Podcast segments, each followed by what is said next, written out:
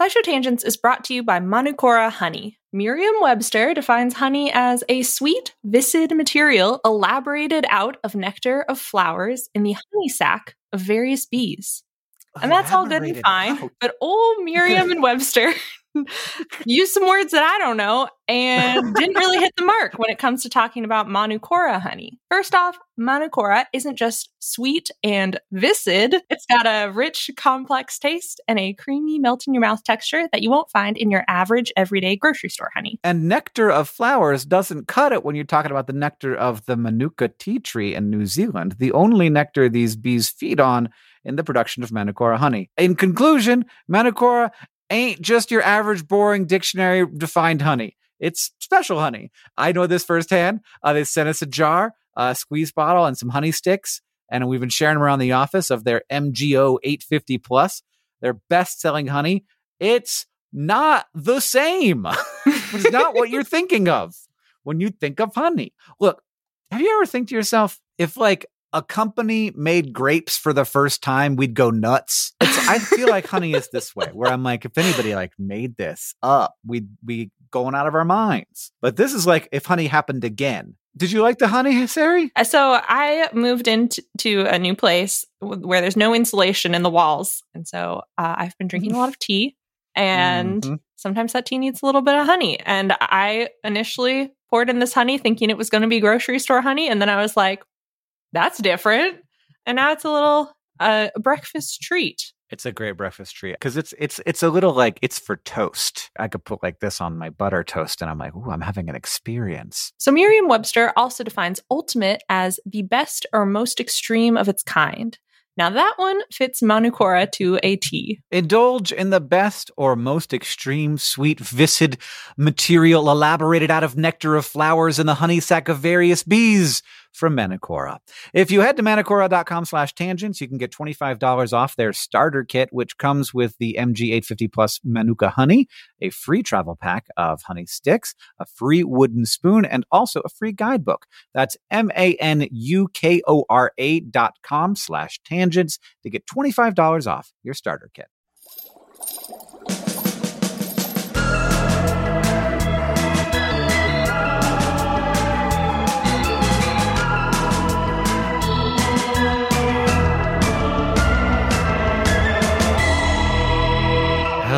Hello and welcome to SciShow Tangents, the frightfully competitive science knowledge scream case. I'm your ghost, Hank Gangrene. And joining me this week, as always, is mad scientist, Scary Riley. Boo. And our resident every wolf man, Sam Skulls. Hello. Good job, buddy. The old calendar on the wall says it's Halloween time once more. And as you know, we here at SciShow, you, you may not though, but but this is a thing. We here at SciShow Tangents love to get into that Halloween spirit, and this year's no different. October will be Trick or Treat Month, and Sam and Ceri have invited some ghoulish guests to SciShow Tangents Manor to join us this month. In fact, I hear one of them approaching now. Ooh. It's me, a, a spooky ghost. It's a comedian and writer and Dimension 20 player, Siobhan. Thompson. Hello. It's so good to see you again. Thank you. It's so good to see you too, my friend. You're Really? looking entirely different from the last time I saw you. yeah, What but happened?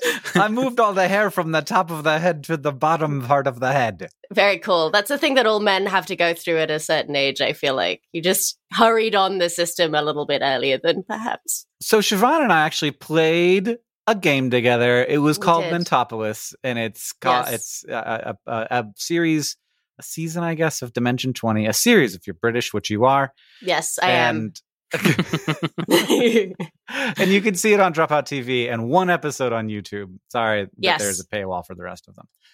Siobhan, uh, you play a lot of games. You play a lot Sure. of uh, tabletop games specifically, professionally.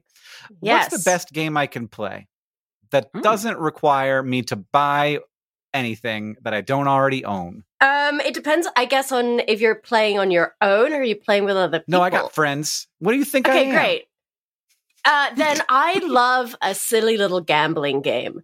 Any kind of silly little Oh. gambling game is fun to me. especially one that has almost no stakes. One of my favorite things to do at university was we played a lot of drinking games at uni because you a you can drink legally in England, but b also the culture in England is when you're done for the day, you go to the pub, and you go Sure. to the pub and you just sit with your friends for eight hours until they kick you And you out. play silly little gambling games. Yes, exactly. Um, so we used to play a game called 21, which is so stupid. Perfect for drinking because it gets you very drunk, but also tests your memory. Uh, And the, and so- the more drunker you get, the drunker you get. It's one of those. exactly. It starts off very simple. You it's called 21. You just count around the table uh, to 21. And then the person that hits 21 drinks and makes up a rule. So Ah. instead of saying the number five, you have to get up on the table and cluck like a chicken. You could also say, instead of saying the number five, you have to say the number six. Yeah, so okay. you would go Mhm. one, Six, two, six. three, four, six, six. Um, Yeah, and if you mess it up, you have to drink and then start again. And then every time anybody gets to the number 21, you get to make You up a new rule. I love That's it fun. so much. That's a good game. We have a happy hour after this recording because we have a new employee who's coming to visit. And so we should go to Cranky Sam's and play 21 in Siobhan's honor and uh, get me the drunkest I've been since I got cancer. Just- Hell yeah. I don't like games where you have to make a spectacle of yourself because I feel like I'm going to bother other people, you know? I'm fine making a spectacle of myself. But if I feel like I'm intruding on other people's ability to just have a nice evening, then I Yeah. can't anymore. I mean, you don't It's- have to. It, it's also the nice thing about it is it's set up Yeah. so that if the people you are playing with are not the type of people who will happily in a bar stand up on a table and cluck like a chicken, you can just make Right. the rules to fuck with them. So it can just be instead of saying the number eight, you have to say the alphabet backwards. Oh, wow. so every time you get, so that's not embarrassing. No you don't have one- to do anything social. no. It's oh, just Right. really hard. Just an infinite This game. is how I am Okay. so clever is I'll just look up some rules that other people make up for the game and then I'll be like, Great. do this one. It's fun. and I came up with it just now. That's like I used to have a note in my phone for two truths and a lie because I'm so Oh, bad at thinking smart of things about myself Yeah. on the Uh-huh. spot. And I'm like, I already have oh, just off the top of my head, here are two oh, we're doing wildly two truths funny and a lie. lies. Get Yeah. your phone out real fast. yeah. Every week here on Tangents, we get together to try to unnerve, disgust, and horrify each other with science facts. Sorry, sorry I didn't do anything Halloweeny for the banter, Sam. That's okay. I was trying That's to think happened. of something, but it's early September, so it's kind of tough. Our panelists are playing for Gory and for Candy, which we will be awarding as we play. And at the end of the episode, one of them will be crowned the King of Halloween. And if the guest is the treat of Trick or Treat Month, here's the trick. Our regular panel will all take turns presenting games this month, and I will be playing along. Now, as always, we introduce this week's topic with the traditional science poem, this week from Siobhan. Uh, this is uh, an elegy to the bones I wrote my project on for my third year class, Human Bones. I have a degree in archaeology Mhm. taught by Dr. Kate Robson Brown. Bones are dyed a gorgeous ochre red, all five foot three of them or thereabout, from all the dirt that was your final bed, or should have been, but some suburban lout obsessed with finding treasure dug you up and put you in a box to study more, your body in an overflowing cup of artifacts and remnants to explore. So here I try to puzzle out your life, a woman's life, I think, but can't be sure. Did you know love sweet, unending strife? And were you kind or cruel or demure? The only truth I know from your detritus is you had ankylosing spondylitis.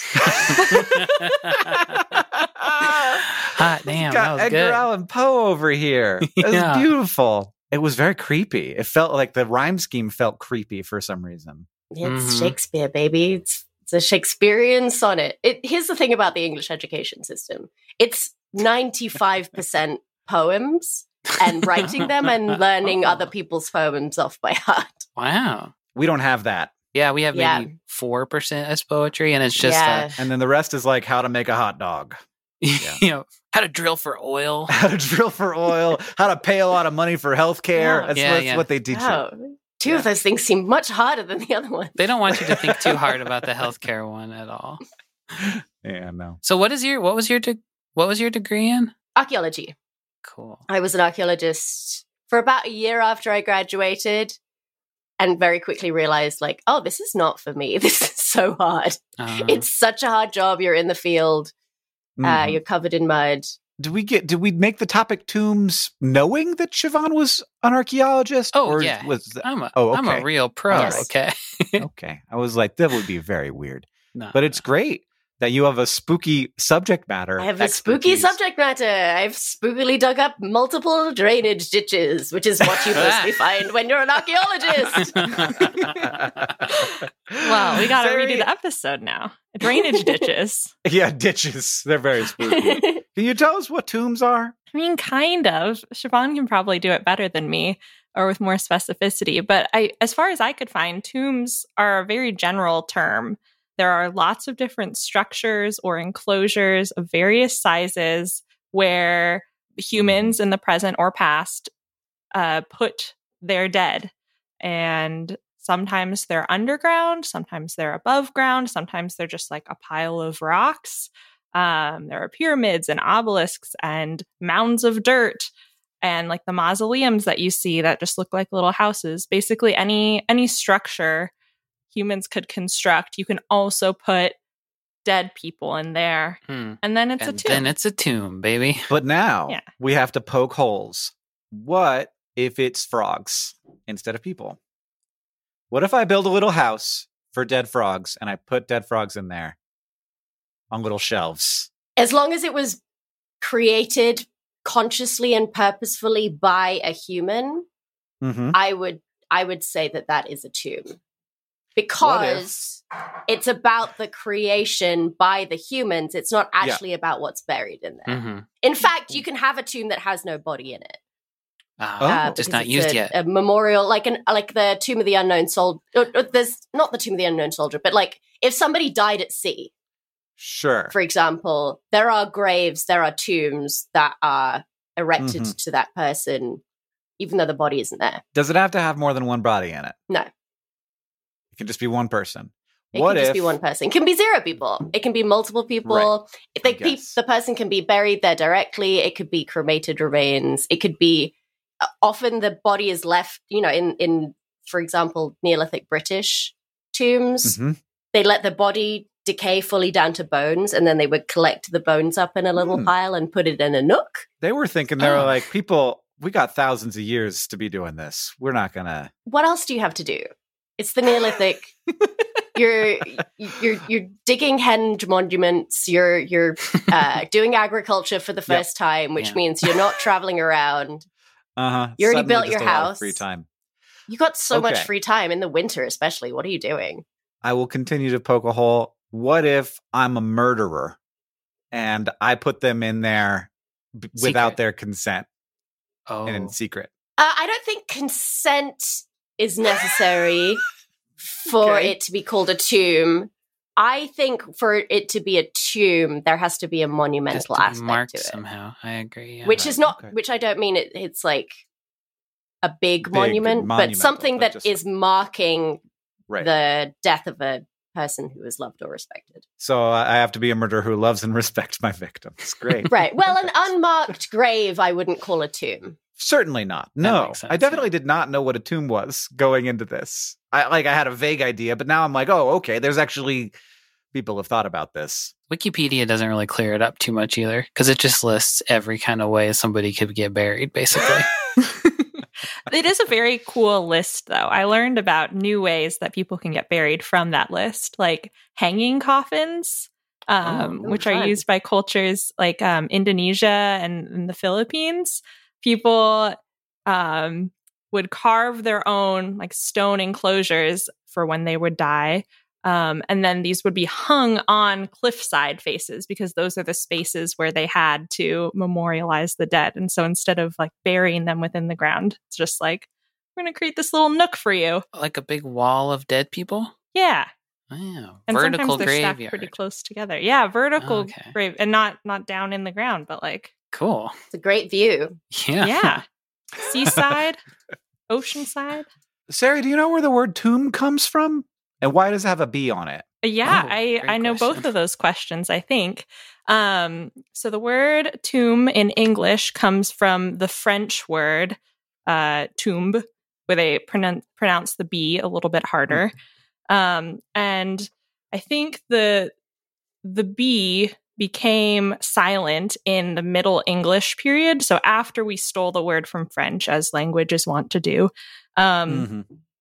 like other words like lamb and dumb, the the B held on to the end, but we just dropped the sound of it.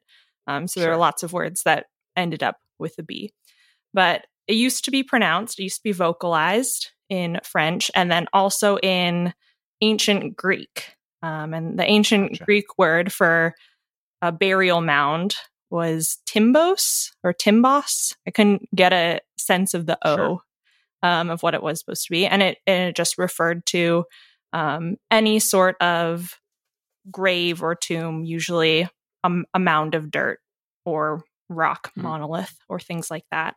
And then before that, the etymology gets a little weird. We're not sure whether that Greek word came from ancient Greek um, and kind of was related to the word typha, um, which was a lot of different things monsters, storms, diseases, plants, all kinds of things kind of congealed into this this word or whether it was a cognate with the Latin word uh, tumulus, which is still a word that's used to describe like barrows or um, like mound type graves. That sounds pretty likely, huh? Right? Yeah, and and so like some linguists are like, oh, they sound the same, so it's probably related to tumulus, which is also where we get like tumor or tuberculosis or things like that, just a swelling, a swelling of the Mm. ground. Fairy barrows. That's what we call them where I'm Ah. from. Oh, that sounds very Tumuluses. British. That's nicer Yeah. than Yeah. ground tumors. Yeah. Yeah. and that means that it's time for us to move on to the quiz portion of our show. This week, I want to be playing a little game called the Gauntlet. oh, You guys ready for the Gauntlet? Yeah. Oh, boy. What? What? a gauntlet with the guest is a brave, brave move. Look, Yeah. I don't make these decisions, but I agree with you. To start, we're going to be facing a series of seven questions of decreasing difficulty. I will be directing the questions to you from seven to one, asking just one of you at a time, and you can choose either to answer or pass. If you answer and are correct, you will be given the points, the same number of points as the question number. So the harder questions get you more points. If you're wrong, you will lose that number of points, and your opponent can steal for that same number of points. But if they're wrong, they don't lose any points. Also, new rule if your opponent attempts to steal the question and gets it wrong, then the next person after them attempts and and the next person after them attempts to steal the question and also gets it wrong, that question will then be off the table for future rounds of the game. So we're Okay. ju- we got to stop. We're not going to try and get the answer if Yeah. nobody knows the answer. If you pass, your opponent will get asked the next question, which uh, will be a little less difficult. After we've gone through all the questions, we will revisit the past questions. Only this time they cannot be skipped. If you get the answer wrong, your opponents can steal from you. And remember, uh, pay attention to all of the questions because sometimes you might get clues to help you with those harder questions. For today's episode of The Gauntlet, we're going to be talking undiscovered tombs of historical figures and the work that goes into making them discovered. Starting Boy. with question seven. In 1485, King Richard III Mhm. of England was killed in battle and then brought back to Leicester. Leicester. Leicester. Leicester? West House? Leicester? Leicester. It's just Leicester. Leicester. Leicester. brought back to be buried in a church. Local legend said that his bones were later dug up by a mob and thrown into a river during the Reformation. Oh, But no. recent historians have dis- disputed that lore and came up with a more likely location that turned out to be correct. Where did it did was they a car park, Hank. they found him in a car park. Great. British question Oh, for a they British did. Seven points for me. Next question. Our hardest game, most The complicated focus. rules, and Siobhan is a genius. so yeah, uh, in 2012, the Leicester City Council, University of Leicester, and Richard III Society began an archaeological dig under the parking lot of the Social Services Department. In the very first trench they dug, and within six hours of their two-week excavation, they managed to find a skeleton whose body bore signs of battle wounds and a curved spine. And Wow. eventually, uh, they did some DNA sampling and carbon dating and confirmed that the bones belonged to King Richard III. A car park. My A car kingdom for a car park. Why did mob?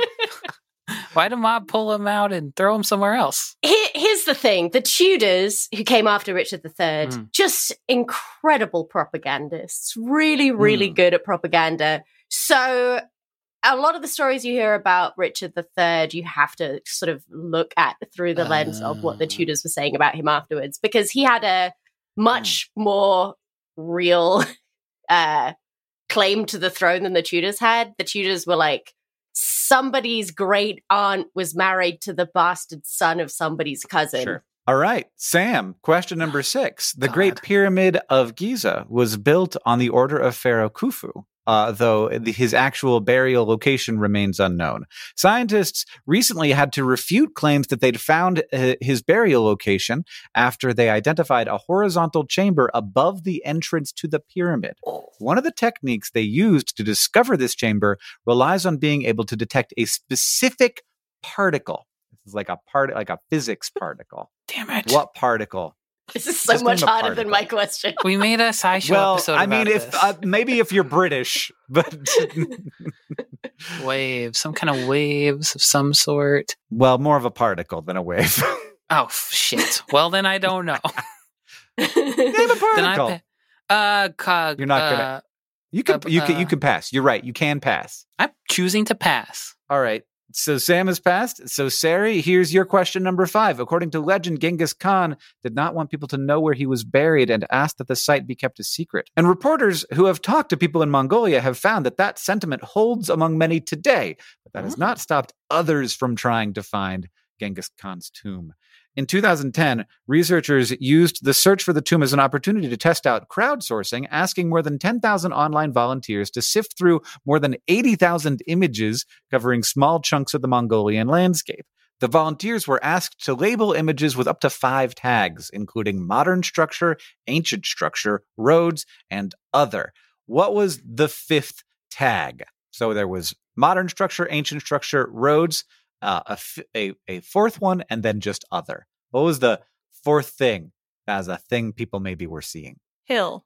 Hill is a Ah. great guess, but it is wrong. Okay. Siobhan, you have a chance to steal if you would like to, and you uh, there's no cost to this. okay, I will say some kind of water source, river, lake. River is the yeah river. Damn it. It's river. Oh, wow. That was my guess too. Let the record show. I would have said river. uh, so the, the researchers used the tomb of Genghis Khan as an example of a needle in a haystack problem, except where you don't know what the needle actually looks like. No burials of Mongolian imperial family members have been found, so there's little way for people to be able to sh- uh, figure out what the tomb would even look like. Instead, the researchers were focused on seeing how the volunteers responded to the task and how they shaped their choice of tags uh, when they saw the choices that other volunteers made. The end result was a crowdsourced map of uh, 100 highly ranked locations, 55 of which turned out to be what they called archaeologically and culturally significant sites that Huh, included some amazing. burial sites. The actual location of Genghis Khan's tomb remains unknown, though there are a few locations that do seem somewhat likely Wow. figuring out which one would be the actual one. Who the heck knows? Siobhan, you get to go again. And I don't know why we're still doing this because you've all basically already won. While Nicholas Copernicus died in 1543 Oh, uh, and was buried beneath the cathedral, his grave was unmarked and the location of his remains remained ambiguous for centuries. But in 2005, Polish archaeologists found a skeleton, uh, some skeleton fragments that belonged to a man who could have been Copernicus. Lacking DNA from any relatives to compare to, researchers Mhm. weren't sure what they could use to identify the remains until Swedish re- researchers brought up uh, what that they had an item belonging to Copernicus that might contain some of his hair. What Oh, was it? the Swedes had this item? The Swedes had an item that might contain hair of Copernicus. Hair of and it's Copernicus. not, not a comb or a brush. And these are Swedish scientists that have this, or like a Swedish Swedish museum? creep. can I is, can I ask that? Is that or it's just gen- just a It bunch of says that random they were. It says they were researchers, so my guess is that probably they were connected to a museum. Um, I will guess my knowledge of Copernicus not being very high that it was a telescope of some kind that they used hair in some kind of construction for. Could have been, but it wasn't. That wasn't it. Was that close? Uh, was it close? I mean, in that it's about. Uh, it's got like. so no, I think the answer is no. bit. Not even Yeah. a little bit close. Because that makes me think it could be have been like a something like a crosshair, something with like a crosshair in it that he had oh, used. oh, that's like that's ching, very smart. like a level Yeah. or like a sextant. Is it a sextant? That's a Oh. telescope, probably No. kind of, huh? Okay, Sextant is not a telescope. Sextant is for star it's telescope adjacent. Yeah, you look through It's something. definitely It's a tool a, that you scientific use. instrument. Yeah, Yeah. with a telescope. Clothing would be too obvious, I think, and also decay. Mm. Like a like a notebook. Like he wrote a lot of books. It was. I'm just going to give it to you. It was a book. It was like a book of ast- of, of like measurements Wow. of stuff. Uh, a, a, a astronomical had a lot of reference book that I think that he like created. So that would that definitely passes. It was called the Calendarium Romanum Magnum. Oh no, it wasn't his book. It was by Johann Stoffler, and it had been used by Copernicus for quite some time. And when Sweden invaded Poland, the book was moved to Sweden and later became the property of the university there. And the researchers ended up finding nine hairs in the book, four Ew. of which ended up matching the skeleton, suggesting Wild. that it was indeed the remains of Copernicus. what the heck? Wild. And just some other people's hair in there too. You can And find other random hair. skeletons. That was just his all of his best buddies. Yeah, they're reading the book together, as you do. Yeah. Just hunched right Yes, over they it. do. Really cute. Scratching Looking at the heads a lot. calendar with your friends. We all love looking at the Roman calendar with our friends. They didn't have TV yet, okay? You couldn't watch Orange is the New Black. You had to uh, watch that. Sam, in 2008, archaeologists were digging up a tomb in Magdeburg Cathedral, a Mhm. Mag Magdeburg Cathedral, and they were surprised to find that it was not empty. Inside was a lead box with an inscription translating to the remains of Queen mm, Ir- are in this sarcophagus.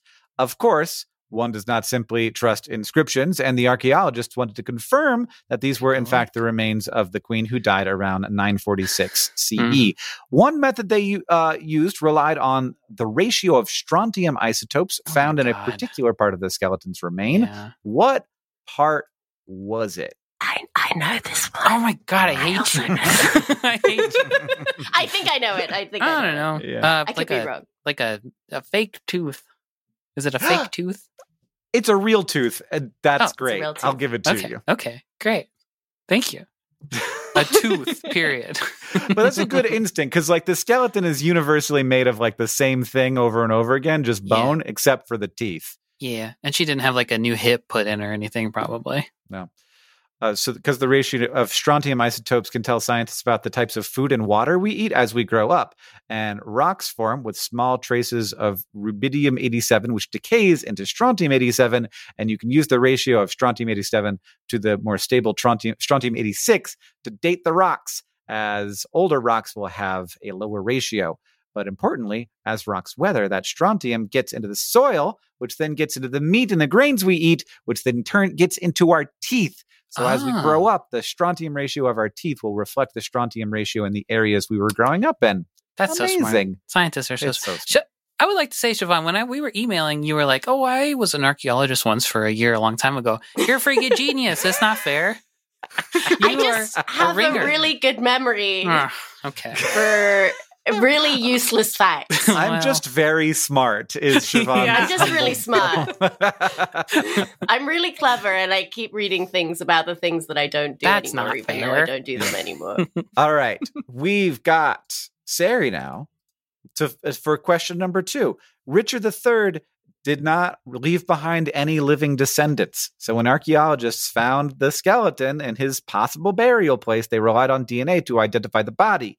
Problem is, Richard III did not have any descendants. The researchers had to uh, uh, didn't have any old books or similar items to get hair samples from, but they were able to identify an all-female line of descent through Richard III's sister. This meant they were able to gather a particular type of DNA passed down through our mothers that they could then match to Richard III's DNA. What type of DNA was that? Biology question. Thank goodness. Uh, mitochondrial DNA.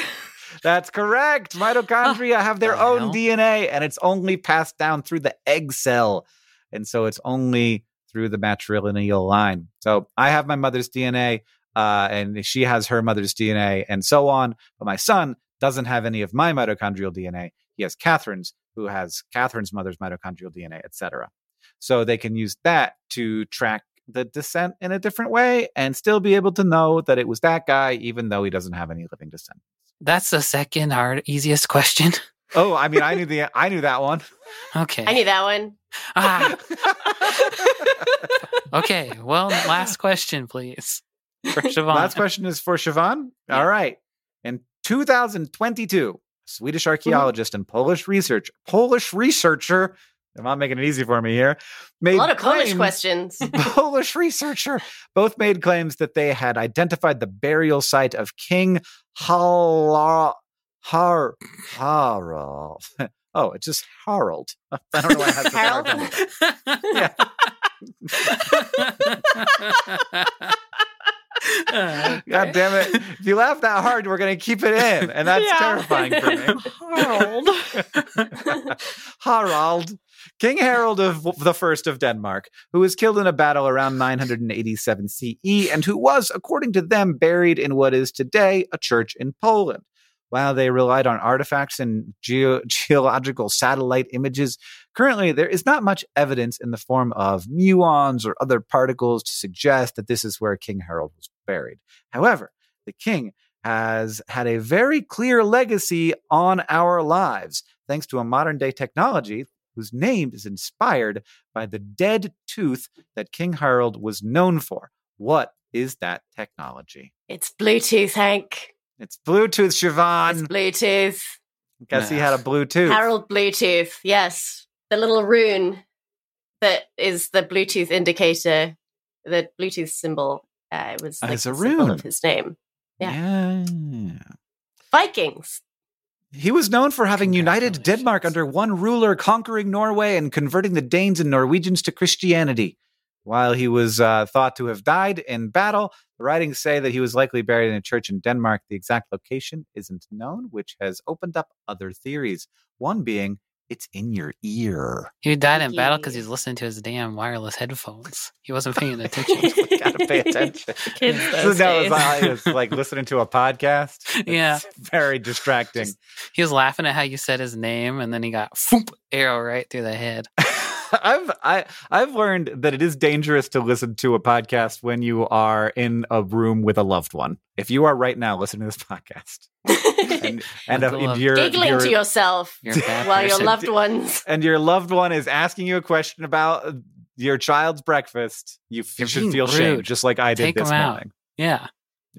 Take him out. Okay, I'm gonna try to answer my question now about the particle. The particle's the only one. Yeah, It's- it's is the it- particle question. It's the only one we didn't get. This has Is actually a- gone way better than a lot of gauntlets. is Because it a gl- Siobhan is a genius. Uh, Yeah. Clearly, that's the key. just, we need I one just smart remember person. things. Is it I a ju- I- mu- I, just- don't know anything about particles though. The physics stuff Yeah. I I was whose, not very whose go good is it to to answer me? the particle? My go. Is Oh, it a you. Is it a muon? It I don't know. and there It was a hint, and you did pick up on Oh, it. yes. yes. Okay. Yes. Okay. What is a Muons. muon? I have no idea what a Who's muon is. say? It's a particle. Okay. All right. oh my I god. I like I yeah I don't really know. I barely know what a particle is. It's like not an atom. It's like a it's like a bits of an atom or Smaller than an atom, yeah. Okay. Yeah. Isn't it like an electron? Kind of? it's of. like a big electron. Yeah. Well, we've tallied up the scores, and somehow Sam and Siobhan, in an unjust turn of events, are tied. Wait, what? I'm smart too. It turns out. I think that Sam didn't get any wrong, and Siobhan, you got one wrong. Oh, and I did get that one wrong. Took away from your score. Dang. Uh, and Ceri has nine, and I maybe have nine if I get all of the negative points. I only have one, No, no. collected to me. I have no Uh, oh, Ceri has one, and maybe I have nine, and maybe I have zero. We'll figure that out later. You definitely have zero. Okay, I definitely have, but I didn't get a chance to get any points. That's okay. Who cares? Fake game. It's not real. You're not allowed to be It's the great king of. Halloween. I paid five hundred dollars into the bucket for this game, and if I don't win some of it back, I'm gonna feel like I'm being stolen from. Yeah, Somebody told me that- to Venmo them. I Uh, didn't really under, didn't get didn't get the lowdown on how 21 involves betting at all. Anything can Oh, involve great betting. point. If you love to bet, Hank, you can bet anything you want. okay. All right. Next up, we're going to take a short break. Then Sam has another devious game for us all.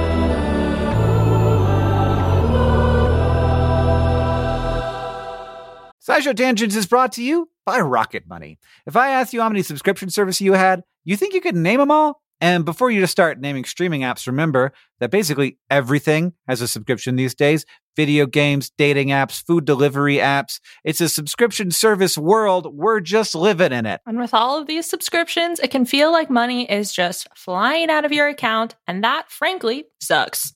But Rocket Money can help. Rocket Money is a personal finance app that finds and cancels your unwanted subscriptions, monitors your spending, and helps lower your bills. Rocket Money can help you negotiate to lower some bills for you by up to 20%. Rocket Money has over 5 million users and has helped save its members an average of $720 a year, with over 500 million in total canceled subscriptions. Escape from the planet of the subscription services and stop wasting money on things you don't use. Cancel unwanted subscriptions by going to rocketmoney.com slash tangents. That's rocketmoney.com slash tangents. rocketmoney.com slash T-A-N-G-E-N-T-S.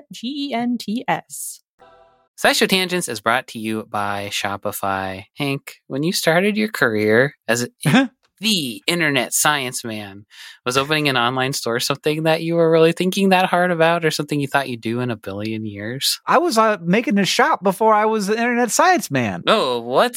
That was the first thing I did. I was that first. Wow, I got to learn my Hank history. How did that go for you? Good. I'll, here's what I'll tell you. Like the the the the part where we start selling a thing and you get to see the number go up is so exciting. And uh, when it's just like you uh, by yourself, you gotta be careful. But luckily, Yeah. Shopify has all kinds of little tools to help you with that. To help you with increasing conversions, to help you with managing orders, with customer support, with all of the stuff.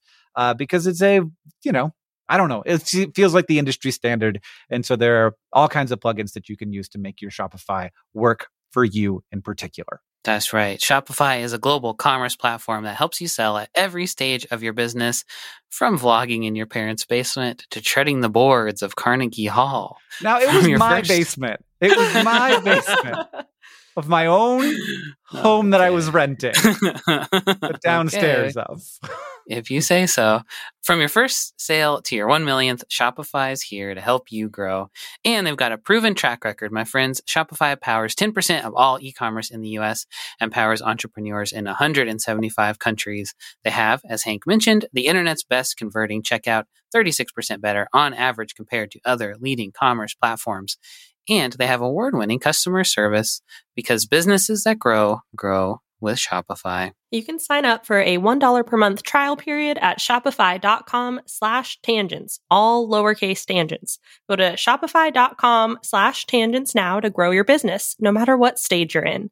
Shopify.com slash T-A-N-G-E-N-T-S, all lowercase.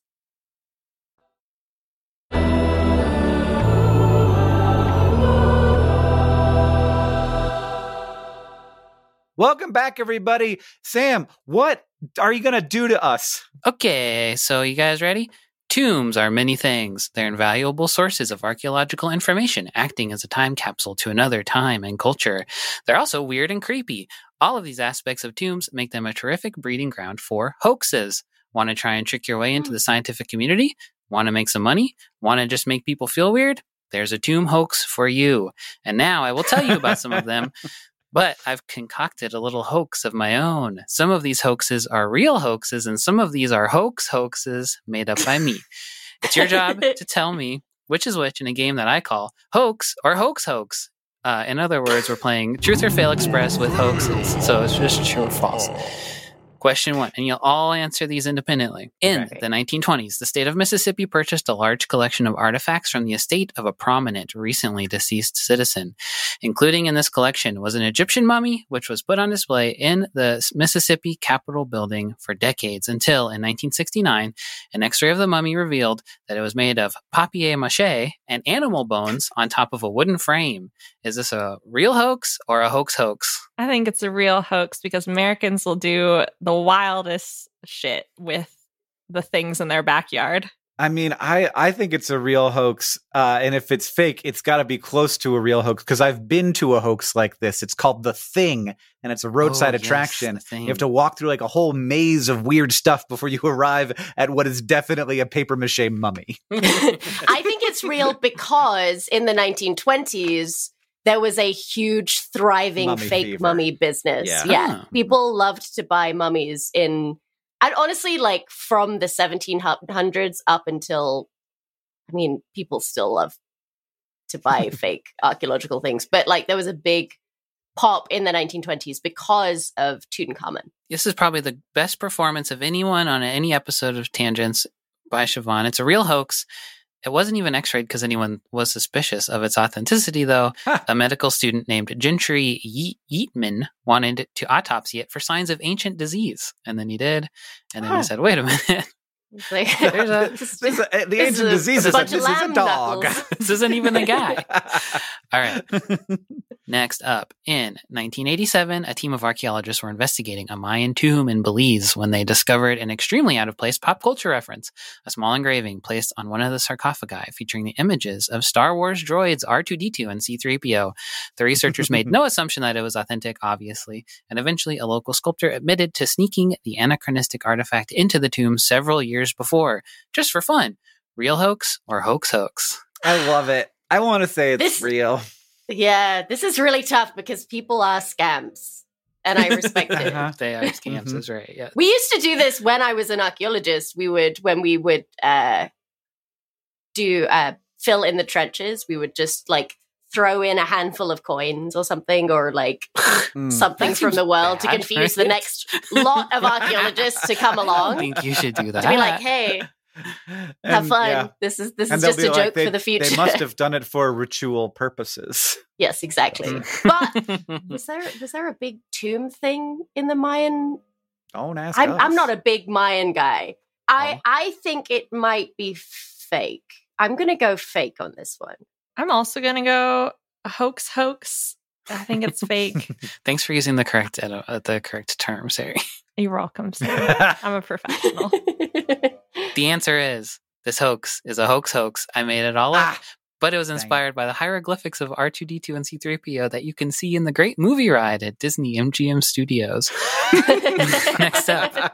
In the late 1890s, the Louvre bought a gold crown allegedly belonging to an ancient Middle Eastern king for a whole lot of money. Upon displaying the piece, several experts told the Louvre that the crown was clearly fake, but the Louvre said, nah, until 1903, when a Ukrainian artist who made the crown went to the Louvre to tell them he had made it at the behest of a dealer who told him it was intended as a gift for a friend. But the Louvre still didn't believe him, so he made another crown and said, Look, I made another crown. And they said, Fine, we believe you. Real hoax or hoax hoax? uh, I'm gonna go real because museums still do this stuff. there's there's something yeah. rotten in the state of Denmark uh, when it comes to museums. That it- it- you can't believe everything that they write on the little uh, captions. The new the the Metropolitan Museum got in trouble this year for buying stolen artifacts and artifacts that were um, not as real as they were claiming to be. They were like Egyptian stuff that they'd like stuck one thing on top of the other. Maybe that's the story I based this on. Hmm? Yeah, maybe, Yeah. but I'm going to go with true as well, uh, just because that seems. I mean, but I think Sam's just too good at selling this stuff. I agree. Multi layered, good twists and turns. The artist coming back at the end, character development. You know, I think. All right. So this hoax was a real hoax. The Louvre was super embarrassed about this whole thing, but the guy who made the crown got famous for being so good at making stuff like crowns, and he lived in Paris for the rest of his life and even received a gold medal from the Paris Salon of Decorative Arts. The Louvre would later display massive amounts of cope when the crown was included in their Salon of Fakes exhibition in the 50s. You might notice that I didn't mention tombs at all in this fact. I'll just assume that somebody so- told somebody this was from a tomb. I'm not really sure, but it was too good of a story. I'm not to worried do. about it, Sam. Yeah. I hadn't thought of that. That had not occurred to me. Next question. If you were to visit a black market antique dealer in the Ica province of Peru, they might show you an Ica stone, a purportedly ancient stone robbed from the tombs of an ancient Peruvian culture, engraved with images of your basic ancient human stuff like images of flying machines, people performing brain surgery, or people riding on and hunting dinosaurs. The Ica stones are, of course, hoaxes, but the question is, are they a real hoax or a hoax hoax by me, the hoax master? Did you just make it up or is it a real thing? Yeah. I think I might just go with real hoax for all of them. I think I just like I'm settling that I think they're all real. I think this one's real too. I, I think I'm going to go real on this one too. Rats. It's a real one. When an episode of the BBC documentary series Horizon covered the Ica stones in 1977, the farmer who claimed to have found and sold them uh, brought were brought was brought to the attention of the Peruvian authorities because if the dude really Mm. found and sold these stones, then he was committing a crime. Uh, but then the farmer told him that he and his wife had just made the stones to sell to tourists. It was a nice couples crafting activity. and they were like, actually, that's fine. You're totally allowed. Yeah, then you cool. can't grave rob, but st- but lying to tourists is great. That's a okay. You should do Good that. for the economy. They're great looking stones, too. And finally, a short but sweet one. In 2017, a team of archaeologists opened a sarcophagus in the ancient Egyptian city of Memphis to find that a merry prankster had wrapped a teddy bear in gauze and placed it next to the mummy inside. The archaeologists dated the teddy bear to 1994 by reading the tag attached to it. No culprit was ever identified. Real hoax or hoax hoax. Hoax, hoax. There's a lot of tombs in Memphis. However, they are underground. So, if you were going to break into this tomb, open the sarcophagus, put a teddy bear in, and then leave, seems like a lot of work. Seems like a lot of work. So, for that reason, I'm going to go hoax hoax. just giving too many good reasons because now we're all going to say hoax, hoax. I'm going to say real hoax just to switch it up. Who knows? These people are scamps. Now I learned that People some are are scamps. scamps. So, you know, the Yeah. scamp logic. Ceri, you come out looking like a total blockhead because this was a hoax hoax. I just made it up entirely. I like the the object was dated by looking at the tag. That's very good. That's a very good addition. Yes, the Beanie Baby birthday was there. It was 1994. Beanie Babies were worth billions of dollars. That Yeah. teddy bear enriched that tomb yeah. by a significant amount. All right. Well, that means that in amongst all of the fighting that just occurred, our final candy count, Sam has nine, Ceri has five, I have four, or maybe, or maybe 13, and Siobhan, doesn't matter what I have, has 14. Wow. Pew, Congratulations. pew, pew, pew. You deeply Wow, maybe I should it. go back and get my masters. Maybe it's time. I think this is a sign, yeah. I think just play them this podcast episode. Yeah. Yeah, play them this go. episode What- and they'll be like, here you go. Yeah, what else could you possibly have to learn?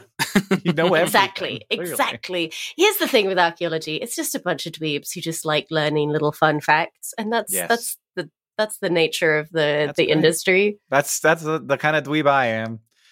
Uh, but I'll learn the fun facts after they work hard to to find them, and then they'll just tell them to Just me. read it on like, the "Oh, internet wow. later." I, Yeah, Yeah. yeah, I just did that from bed. Great. and now it's time to ask the science couch, where we've got a question for our couch of finely honed scientific minds. Just for playlists on YouTube asks, how do large burial mounds affect the local ecosystem? I, don't know, I, well, I grew up in What- Florida, where there's huge mounds of um, uh, mostly shellfish shells. Um, and I never Ah. really thought about how like it is basically a giant garbage. pile. alkalizing the soil. Yeah, definitely doesn't do nothing. But that's all. That's my only thought that I have. Head empty. Otherwise, help, help someone. I think it depends on how many bodies are buried in the uh, mound. I would imagine, like if you're talking a one body, probably not very Not a big much. If you're talking Yeah. about hundreds, probably quite a lot. Is that useful? Yeah. Ceri's actually done research, which I have is done research. the remarkable Oh. thing about the, this part of the podcast. uh-huh. um, and so, yeah, I think to some extent it, it depends on how many bodies, but I think that there's a lot we don't know about this pop culture phenomenon of uh, vegetation on top of the earth, indicating where dead bodies or where decomposition is happening underneath the Mhm. earth. So there is some observable effect that bodies buried in very shallow graves and that are allowed to decompose can increase vegetation. Um, but we don't really know why, and we don't know if it's consistent. Um, and so the the main ways that burial mounds actually affect the local ecosystems aren't because of the decomposing bodies, but because they are cultural sites. Of course, there are some situations where people are like, "I want to do agriculture here," and just kind of uh, bulldoze an area, um, often destroying burial mounds in the process. But if those mounds are left alone, they actually have higher native plant biodiversity um, because oftentimes when humans get our hands on green spaces, we manicure it or plant what we want to. But in a lot of regions, particularly in Europe and Central Asia, where there are these vast grasslands um, that are oftentimes disturbed by human settlements or developments, these burial mounds are really hotspot ecosystems for native grasses, a lot of biodiversity, particularly of insects and pollinators and um, kind of boring plants, but that are really important for the environment because they're left untouched. But there's this idea that if, for cultural reasons, um, we leave something alone, then the nature is doing okay. Yeah. It's the story of, of Chernobyl, where it's like, oh, well, we can't go there. And then nature's like, great, that's actually, you're the biggest problem. You are a bigger problem than the giant nuclear power plant that exploded. I'll invent a new type of mushroom, and this will be okay. Yeah, we'll just we'll just have some dogs evolve to be better at being being dogs. If you want to ask the Science Couch your questions, you can follow us on Twitter at SciShow Tangents, where we'll tweet out topics for upcoming episodes every week, or you can join the SciShow Tangents Patreon and ask us on our Discord. Thank you to Charlie Crossing on Discord and at Solok Holmes on YouTube, and also everybody else who asked us uh, questions for this episode. Siobhan, thank you so much for joining Thank us. you. Where can we see what you're up to these days? Well, social media is falling into a black pit of death, so don't even don't even think about looking for me there. So I don't know. Watch Dimension Twenty um, on Dropout or on YouTube. Hank is there as well for a little yeah. bit, um, and we've got a bunch more coming out this year as well as that. We're going on tour to the UK in April, but I think it's already sold out. oh. And I don't know. If you see me in the street, be nice to me, please. I'm very sensitive. You can just start this podcast over again, and then there you'll be also. If you like this show and you want to help us out, it's super easy to do that. First, you can go to patreon.com slash scishow tangents to become a patron and get access to things like our newsletter and our bonus episodes. And don't forget, we have hit 700 patrons on our Patreon, which means that we're going to be doing a commentary on the Minions movie. So get ready uh, to hear a whole lot about piss. If that sounds good to you, you be sure to join our Patreon at any level to get access to that commentary as soon as it is released. Second, leave us a review wherever you listen. It's super helpful and helps us know what you think about the show. And finally, if you want to show your love for SciShow Tangents, just tell people, Tell people about, about us. us. I've been Hank Green. I've been Ceri Riley. And I've been Sam Schultz. I've been me the whole time. ah, what a, what a reveal.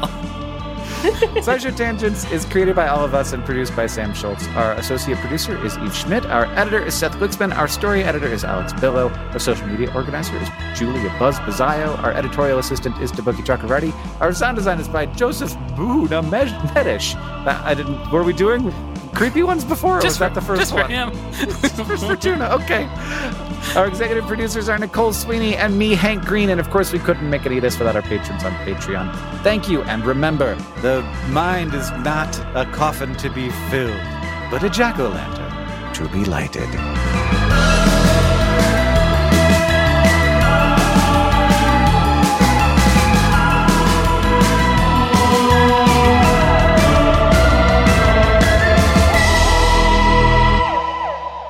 But one more thing. In February 2004, the marble tomb of the Italian warlord Cangrande della Scala was opened so that we could do science on his body. Written documents from July 1329 said that his sudden death was from drinking from a polluted spring, which led to a fever, diarrhea, and vomiting. TMI. but one team of researchers wanted to investigate this claim. Cangrande's body was naturally mummified, and luckily there was a bunch of old poo in his colon and rectum that they could sample along with his bones and liver and other less but related body parts. In a paper published in February 2015 in the Journal of Archaeological Science, the team reported evidence of foxglove pollen grains in his rectum and two foxglove derived toxins in his liver and poo that were at lethal concentrations 700 years ago. So they concluded that Cangrande may have been intentionally ah. poisoned rather than randomly sick, leaving us with a murder mystery that will probably never be solved. It is wild that we grow foxgloves so much because they are so deeply, deeply poisonous. they are so poisonous. It is so, you can breathe in foxglove and die. What does foxglove look like? It, they're beautiful flowers. You would recognize mm-hmm. them because I they're in see them, yeah. every single garden. I do think my wife is growing these, so watch out if I disappear. Be careful. I mean, I just simply would not eat anything that she gives you. oh,